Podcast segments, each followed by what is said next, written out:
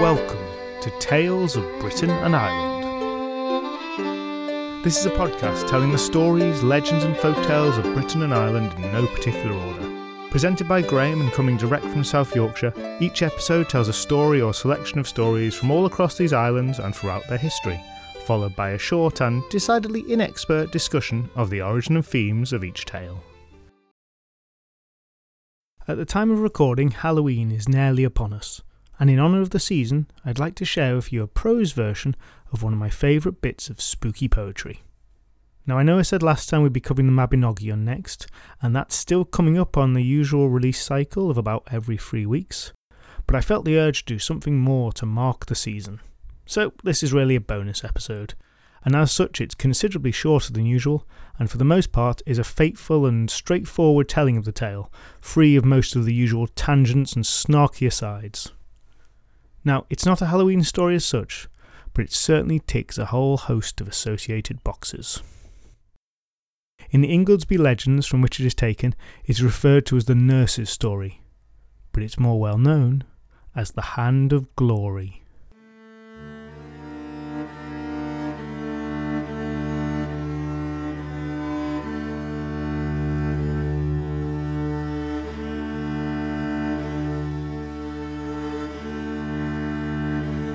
The moor was dark and lonely. Somewhere far off, the bells chimed for midnight. But underneath the gallows tree, nothing could be heard over the roar of the thunder and the howl of the bitter wind. In one instant, a flash of lightning illuminates four figures. Three stand at the foot of the tree, the fourth swings from a branch by the aid of the rope attached around its neck. The execution had been hours before, and there was no reason for good and honest folk to be here at this unholy hour. But reasons for folks not so pure were numerous. The rain poured down unceasingly, but one of those iniquitous fellows climbed the hanging tree none the less, while his accomplices grasped the feet of the corpse to steady it. The climber produced his knife, reached over to the body and grasped the cold, sodden hand of the recently convicted. He hacked and he cut at the wrist, and with a crunching and a cracking, soon he had severed dead hand from dead body. With a wildness in his eyes, he tore out five locks of hair from the head of the dead man. He shrieked in triumph as he dropped to the ground, clutching his grisly and ill gotten gains. The storm seemed to rage stronger and louder as he held up his trophies to his evil companions. They grinned, and hastily, all three made their leave. Behind them, another flash of lightning revealed the still swinging body of the executed man, now suffering the further indignity of having just the one hand. Imagine, if you will, a stereotypical witch. No, not one of those modern ones. Not some slender green robed figure in a circle of bright green trees with animals attending to her as though she is some kind of Disney princess. No. Imagine the stereotypical witch of the bad olden days, when outer ugliness signifies darkness which dwells within. The more hideous the visage, the more black and evil the soul warts, wrinkles, a hook nose, and a crooked back, a black pointy hat, hairs on the chin, red and bleary eyes. All the effects of the natural aging process displayed as evidence of wickedness and as an object of terror and revulsion. Such was the old hag who lived on Tappington Moor in a mud hovel. Given the great power she was known to possess, it is anyone's guess why she chose such a lowly abode. One can only assume that she particularly liked it, for surely the rewards for a life spent performing witchcraft must be more lucrative than a life spent being a hovel dwelling peasant. But people rarely ask the question. In her dreadful home, the villains from earlier are gathered around the hag. They watch as she works at her dark task. A strange candle provides her with a blue, flickering light by which she works, as proper illumination is apparently also beyond her means. The witch has that shrivelled hand on her knee, and those five locks of hair, and she mixes them with grease and with the fat of a murdered cat. And she works the wax mix over the hand, twists a wick onto the end of each of the four fingers and that lifeless thumb. And as she finishes, she lets out a cliched cackle and finally utters the words of the spell. Now open lock to the dead man's knock, fly bolt and bar and band. Nor move nor swerve, joint, muscle, or nerve, at the spell of the dead man's hand. Sleep all who sleep, wake all who wake, but be as the dead for the dead man's sake. And with these ominous words, the curtain drops on the scene.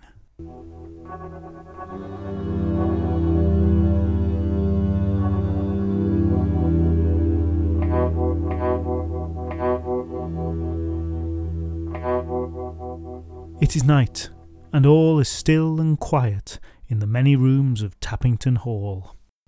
Most of the residents have taken themselves off to sleep many hours ago, and they are enjoying the undisturbed slumber and pleasant dreams of the virtuous.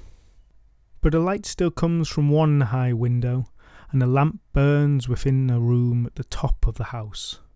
By its yellow light, an old fellow counts his secret riches he is as elaborately attired as the most accomplished dandy, with a most impressive wig to cover his bald head, and a flowing gown bedecked with tulips and roses to cover the rest of him. His eyes shine at his hoards of jewels and coins, and he believes himself alone. Little does he know that watching from a closet is a young boy, a poor foot page, entranced by the sight of the wealth. The boy dare not breathe as he peers through a crack in the boards of the door.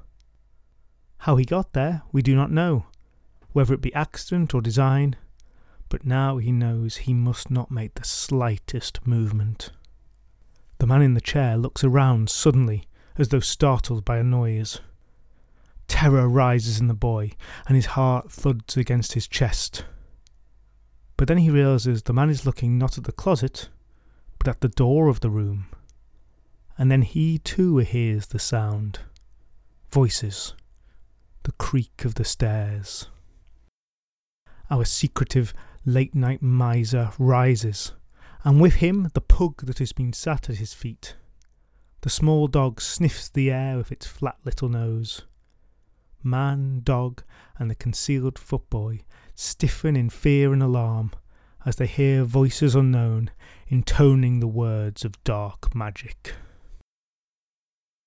Now open lock to the dead man's knock, fly bolt and bar and band, nor move nor swerve, joint muscle or nerve, at the spell of the dead man's hand. Sleep all who sleep, wake all who wake, but be as the dead for the dead man's sake. Several minutes earlier, the grand oaken door to Tappington Hall had been pushed wide open, despite its many locks and its great bar. Those black hearted brigands walked boldly into the porch, their way lit by the burning of the grim and glorious hand they held aloft in front of them. Into the hallway they marched, past the porter who sat snoring against the wall and as the villainous trio swept by, his snore froze in his nostrils. On the carpet, a mouse was held in position by the power of the hand. Just behind it, the cat, caught in the act of the jump. They took that accursed hand up the stairs and towards the old man's room. Knives were produced from undercoats, and the dread in the eyes of that well dressed man was ghastly to behold as the terrible blade was brought down and across his throat. Hugh, the foot page, saw everything through the small crack in the closet door. Indeed, he was unable to look away, though whether he was transfixed by the horror of the scene in front of him or by the powerful sorcery of that candled hand is difficult to say. The chink in the door through which he peered was mercifully small, But still, he could see the awful sights and hear the awful sounds, and had to watch as those merciless robbers took all that they could.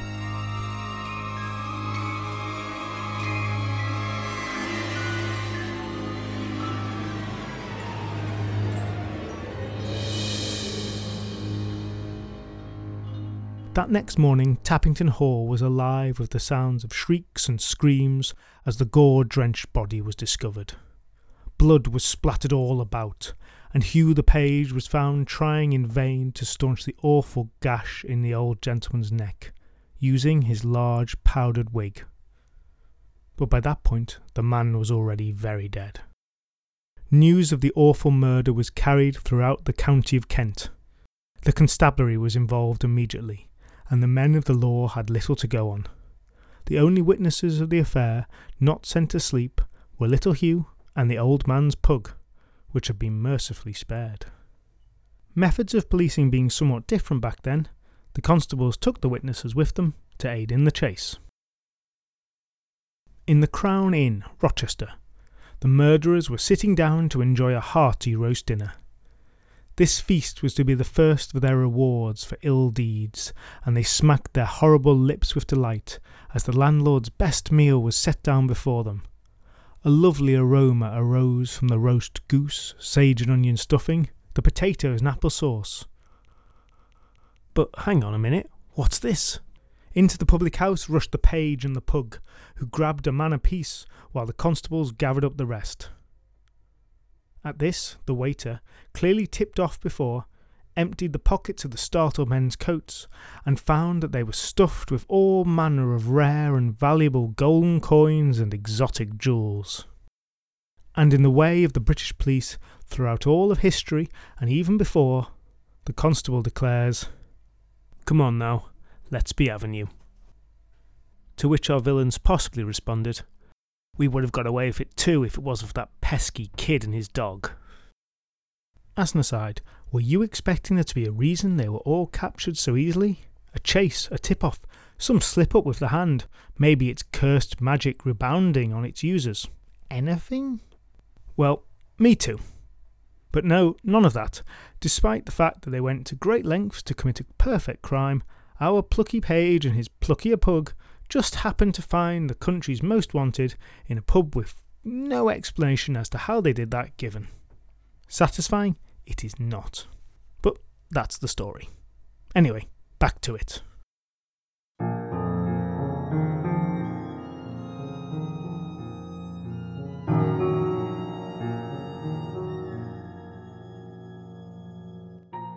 So we return now to where we began, on Tappington Moor on another gloomy day.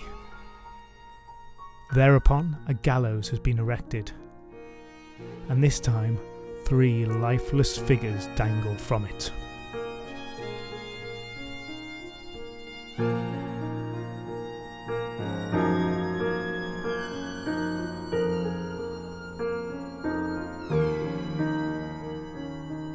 For the witch, who has also somehow been discovered, the merciful people had other plans. Tying the dead man's hand and the dead cat round her neck, they truss her up tight and take vicious joy in throwing her into the mill pond. There is a moment of bated breath as the crowd watch the witch go into the water.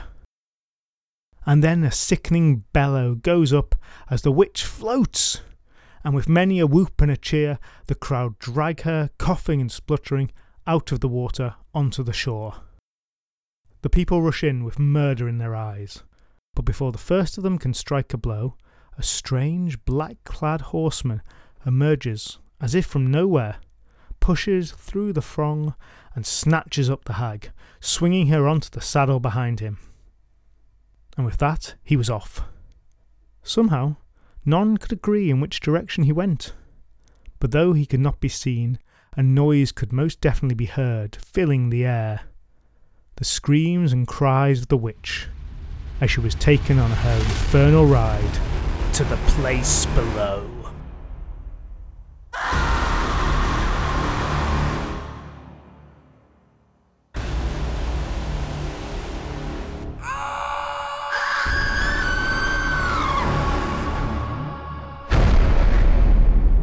As an afterword, we learn the moral of the story, which is apparently that murder will out, whatever dark and nefarious arts one uses to try and conceal it. My thoughts on this are that it would have been a much stronger moral by providing some sort of cause or mechanism, rather than just saying, the dog and the boy found them, and that might make the tale more effective. But hey, this tale really isn't meant to be that effective. Nope, this was just for entertainment only. And because this is the bonus episode, I'm going to keep to very bare bones here, because I could waffle on about the collection this came from for a very long time. That collection is called the Ingoldsby Legends, and it's a gathering together of 19th century magazine publications supposedly made by one Thomas Ingoldsby of Tappington Manor, who's an entirely fictional character living in an entirely fictional house. They consist of a large number of mostly verses, but occasional bits of prose, that take the form of wildly satirical pastiches on ghost stories, the lives of saints, traditional legends, and scenes from history. It's written in an incredibly long winded, pompous, and bombastic manner, which drops references to all kinds of famous people from literature, history, and the Bible. Reading it for me involves lots of reaching for the dictionary and encyclopedia, or these days, a lot of Googling. It's childishly silly in tone and yet also grandiose, and it's sometimes completely impenetrable in its language.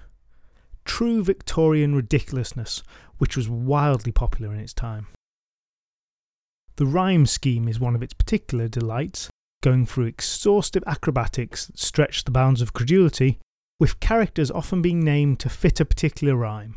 Consider the names of the two characters in this little extract from Smuggler Bill. I done, said ex exciseman Gill, and he spied a custom house officer close by his side, on a high trotting horse with a dun coloured hide. Devil take me, again, quoth exciseman Gill, if I had but that horse, I'd have Smuggler Bill. Hill, Phil, Grill, and even a porcupine's quill feature later on in the same poem. Now, imaginary listener, you may be wondering what precisely all this funny verse has to do with the story you've just heard. Well, though the verse version is excellent, I decided to do a prose version of it to share this slightly ghoulish tale without just doing a straight reading. While the poem Hand of Glory still has funny elements, it's one of the least humorous of the tales, so lends itself better to being turned into a story than some of the others. And most importantly of all, while the story as told here is not a traditional folk tale, it does very much draw on real folk narratives about the Hand of Glory, fleshing them out into a full story. References to Hands of Glory go back to at least the 16th century, and they are pretty much as described in the tale. A severed hand is taken from an executed victim and turned into a candle and has some kind of nefarious magical property, though exactly what that is does vary, as does the form of the hand, which sometimes, just to mix things up a bit, is taken from unbaptized children. So, I've given you some very real folklore here, which is told in Britain as well as across the continent, even if this has been transmitted by way of Tappington Moor and Thomas Ingoldsby. Incidentally, the real author of the tales, Richard Harris Barham, was actually an ordained cleric who just happened to have a lot of time on his hands to compose truly ridiculous poetry. However, before you all go searching for the Ingoldsby Legends online or rush out and buy a copy, I should give one serious warning. A number of the stories do contain a fair amount of casual anti Semitism, which, while widespread at the time, is absolutely unacceptable today so do just be aware of that. To move on from that dour note, I promise that next episode we will get down to looking at Welsh mythology through the lens of the Mabinogion. In the meantime, I hope you have, or have already had, a great Halloween, and you enjoyed this little episode with its Halloween appropriate content witches, murderers, dark magic, and of course, pugs. And if for some reason you don't think a pug is related to Halloween, then I seriously suggest you Google Pug Halloween costumes right away. I promise it's not a trick, you're really in for a treat. You can follow Tales of Britain and Ireland podcast on Twitter, Facebook, and Instagram. There's also a website, talesofbritainandireland.com, where there's a page for each episode which contains more information, including illustrations, asides, and recaps, along with other additional bits and pieces to explore. The intro music was written and performed by Alice Nichols, and you can find all the other musical credits on the episode page on the website. If you enjoyed this podcast, then please do share it with others or give it a review, as those really are the best ways to help us out. You can also join Tales of Britain and Ireland on Patreon to get extra members episodes. Thank you so much for listening, and I hope you'll join me again soon.